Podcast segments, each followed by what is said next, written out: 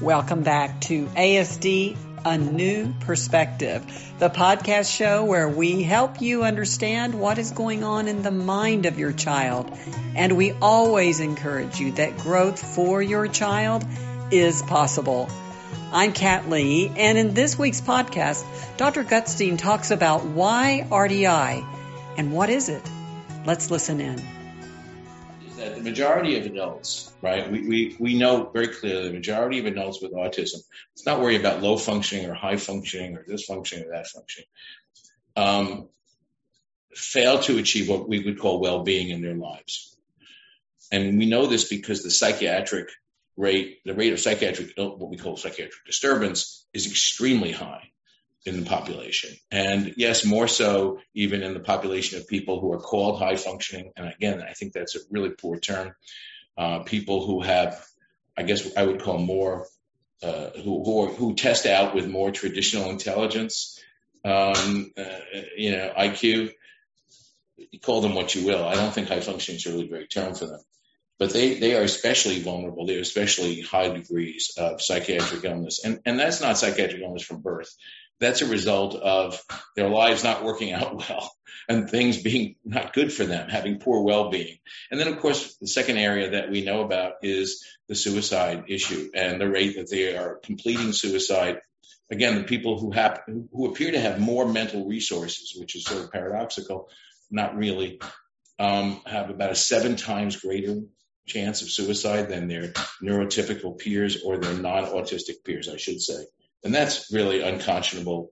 Um, it should never be happening. It really should be a warning sign that we have to fundamentally do something different. It hasn't been seen that way, unfortunately.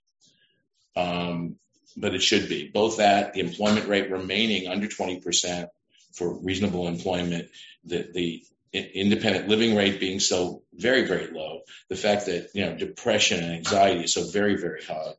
Um, all tell us that something is not working, right? And this is despite over 40 years, 50 years almost of, you know, interventions that claim that they have effectiveness, right?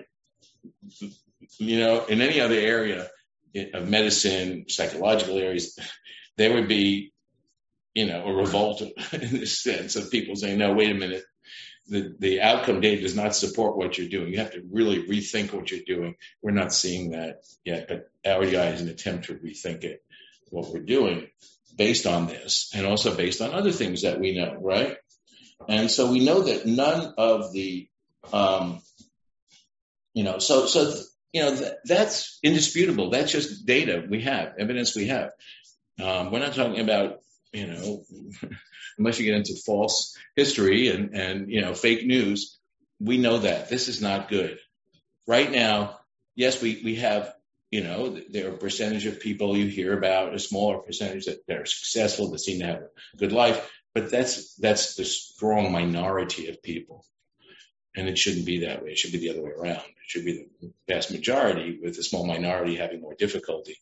With the case of autism, it's the other way around. Um, so that's indisputable. The second fact is what's indisputable is that none of the current interventions have been effective in addressing this. And that's just based on, you know, reality. None of them even look at this data. There's not been a single one of these programs that has actually seen, uh, looked at whether they increase the ability for well-being for people with autism. Not one, not one study. Um, people say, why don't we have uh, research on studies on RDI, and the fact is we don't have studies on anything. And whoever's doing these outcome studies isn't really doing outcome studies. And I can't force them to look at something like RDI, right? I can't force them. Right now, there's a huge trend in, in the autism literature. There's been articles saying, look, it, it doesn't make any sense for the people who are developing a model to be the ones testing it. It needs to be independent. There's too much potential for bias. And if you look at all the ABA studies and all the other, that's all it's done is by people who, you know, who have a stake in it, a huge stake in it. Um, and so if you look at that and say, well, how do we, what do we do? Do we pay somebody to do it? Well, that sort of defeats the purpose again. Um, the, the, there is a lack, there are an enormous lack of people interested in the field in doing real, real world outcome based studies of what people, what happens to people, and what the effectiveness of different programs are. There's nobody doing it. It takes a longer term time to do it, right? Although some can be done retrospectively now. I mean, you think about the thousands and thousands of children who have undergone ABA and now grown up. Um, even if you were able to contact 10% of those people, right, you know, and at 10%, you, would get an enormous amount of data, and yet nobody has sought to do that with the most popular of all those interventions. So the odds of doing that with RDI, I think, are much lower. Um, maybe that that will start to happen. The little bit of data we do have says that none of those programs are making any any positive difference. Whether there's some negative impact is possible. None of them are having any positive impact. Whether you're talking about TEACCH, floor time, right, ABA, you could say that about RDI too because we don't have the data on it. But at least, as I will argue, we're at least seeking to address the obstacles that are preventing people from having a, a, a, um, well-being, or some people call it quality of life, if they have autism. Um, but anyway, all right. So we know that there's, you know, research says there's a, there's a diversity among people with autism from birth all the way through life, right? They, they have different issues and different problems. Um, and, and, and the question is, you know, there's even been discussion of sh- should we even have the diagnosis because there's so much diversity? And I would argue strongly for yes, we do need it, but only if we understand what really is universal, what really is the common bond that a unifies people with ASD and distinguishes them from people who don't have the disorder. And right now, the criteria don't do that. Even the DSM-5 criteria don't do that. There's a lot of folks, um, you know, with other problems or disorders who could fit into that as well. But that's a different discussion. But despite their diversity, so what hangs them together? What is it that, that we, when we talk about autism, we talk about the thing that prevents them, so many people with autism, from having experience of well-being in their lives. What is it, right? And what the research is very clear about is the common factor is their inability to manage, engage successfully, and learn from situations that we would call complex and dynamic. Situations that have a significant degree of complexity I'm not going to get into what complexity is today, but that's a separate discussion we can talk about. And dynamic qualities, which again is important to understand, but I don't think I need to. If we have time, I'll go into that. But the more, what, what researchers see is the more they take their research outside of a controlled lab situation and into more of what we call the real world, into more of the less predictable, less repetitive, um, complex um, situations of real of the of increasingly of our real world, right?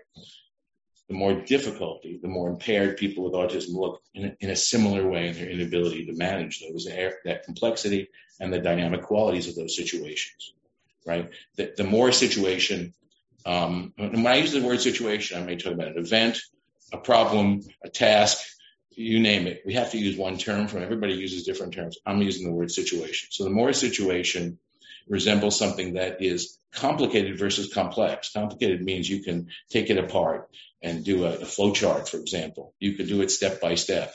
Complex means there's so many variables that are interacting in unknown ways that you can't do that.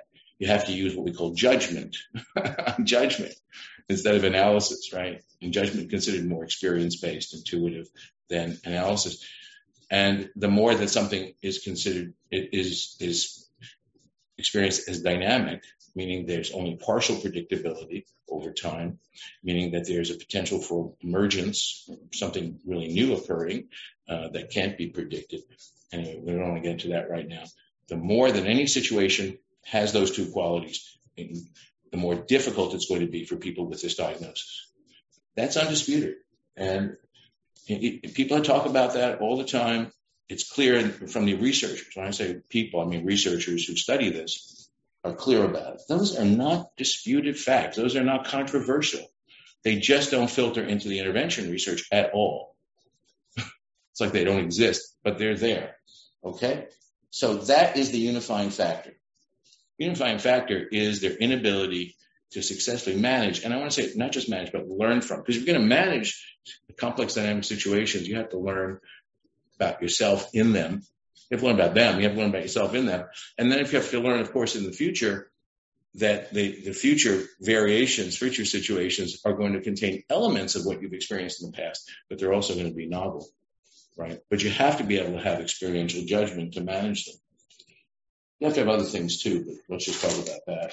Yeah, okay. So, so what is the deal here? Okay. So what we also know, and, and people who have studied things like um, uh, future prospective experiential knowledge or future thinking, um, episodic memory, uh, improvisational ability, imagination, uh, uh, sort of dynamic co-regulation.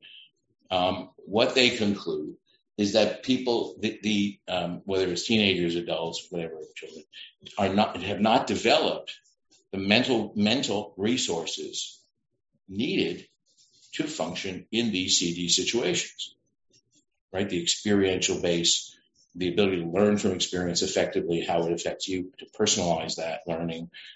There's a variety of things, and I'll talk about that later if we have time. But there's a collection of mental resources, including the motivation, the intrinsic motivation, the growth seeking motivation, including the mindsets, including the beliefs and expectations, the, the mental skills, the mental processes, the knowledge that you need to be successful in CD situations. And so we have this other line of research that, again, is not in dispute. It's very clear that they're not developing the reason they're failing, and, it's obvious, it would be logical, right? Is they're not developing the mental resources needed to succeed. I mean, what other reason could there be? Right? But it's not just a short, it's not just specific status skills, right? It's a whole range of mental resources. I would call it a mental operating system that continues to develop and adapt. Okay, so so where are we, right? And that what we know is that those um, mental resources, if you will, that are associated with traditional IQ tests, academic achievement tests, or even academic success to a certain degree, do not provide, are not going to be sufficient to manage CD situations. They're not the right, it's not the right operating system. Right. And so no matter how much, how many more IQ points I give you or how many more subjects you take in school, it doesn't work. Now, the reason that's confusing for us is that for most, for many neurotypical people, not all, but for many, um, the, the, way they develop, and those things develop in parallel. Remember, it's not that one develops before the other. Um, many people have a, at least a certain degree of dynamic, what I call dynamic intelligence that develops alongside their, what I call static right? Complex, uh, complicated static intelligence. So usually if you have somebody with high IQ, they at least have some degree of dynamic ability, right? Complex dynamic ability. And so they, they often are to at least some degree correlated in neurotypical development. What's important to understand about autism and what makes it unique is that it's not correlated. Is that you see the development, the potential, not for everybody, of development of that traditional, traditional IQ or achievement, right? Analysis based, complicated, like a flowchart based, you know, procedural based, um, without the development parallel, in parallel of that dynamic ability, dynamic intelligence. So I want you to consider that, that that's a unique characteristic of people with autism. Okay. Um, and that's important and you, to, to differentiate it from other issues. Um, so when we talk about again what's missing, we're not just talking about certain skills. We're talking about some really sophisticated, more sophisticated judgment processes, um, feeling, sampling, awareness processes, self-communication processes, um, imaginative or improv- improvisational thinking processes, innovative thinking processes that have to be managed. They're not just being creative. It's not just having memories. It's being able to develop those tools so they can be tools for the real world, right? Those, what I call experiential tools.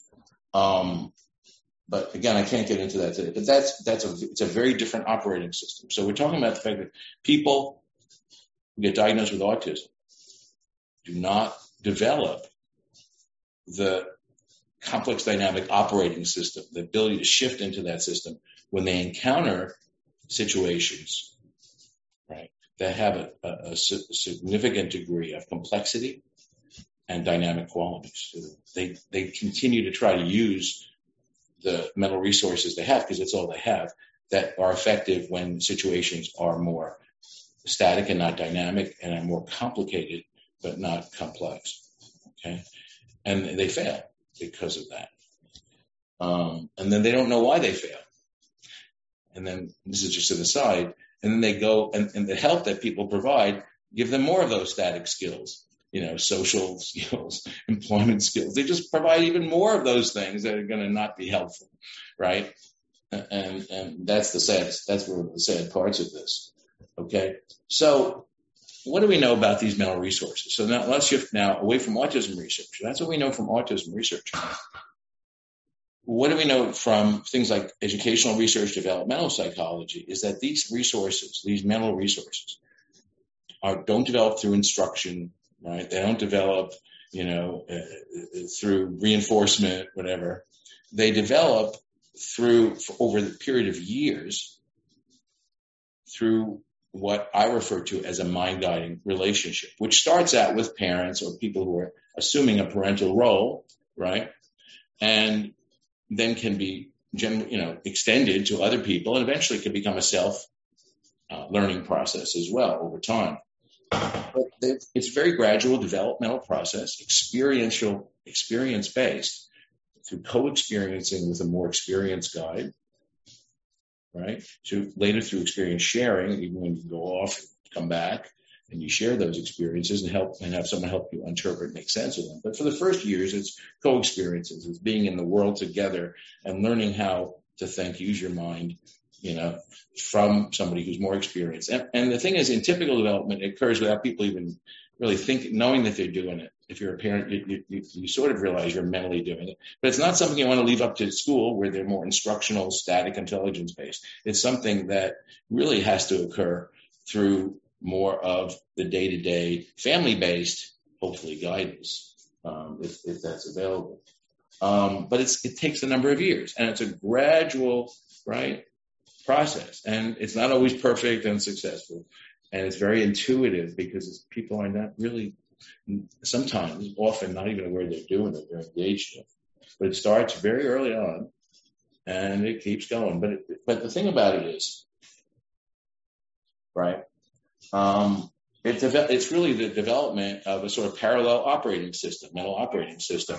It, it's it's as if we have the ability and I think we do have the ability of our brains to rapidly perceive which operating system is going to be more effective. And sometimes we might start out with a task or situation, you know, we perceive it as something that will be simple or we can do it in a sort of step by step way. And then we start encountering information that says well, it's not going to work that way. And then we make a shift, right? Sometimes right away we realize that shift.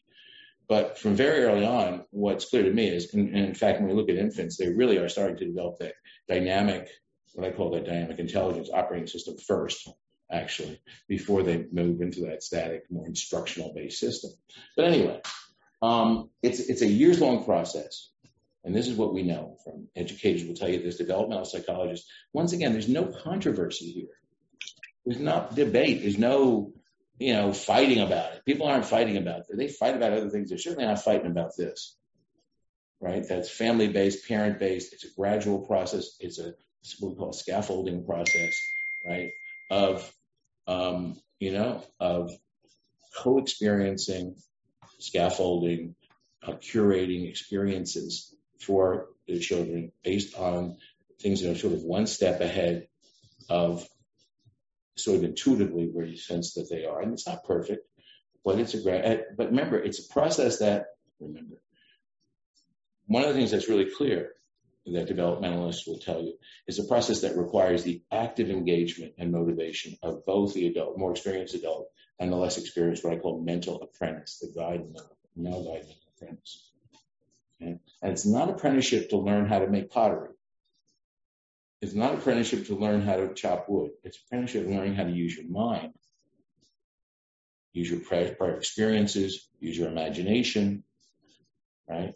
Use your um, internal, your feelings, your self communication to be successful in complex dynamic situations. So it's a mental apprenticeship. Thanks for joining us for this special edition of ASD A New Perspective, the podcast show where we help you understand what is going on in the mind of your child. And we do encourage you that growth for your child is possible. I'm Kat Lee. See you next time.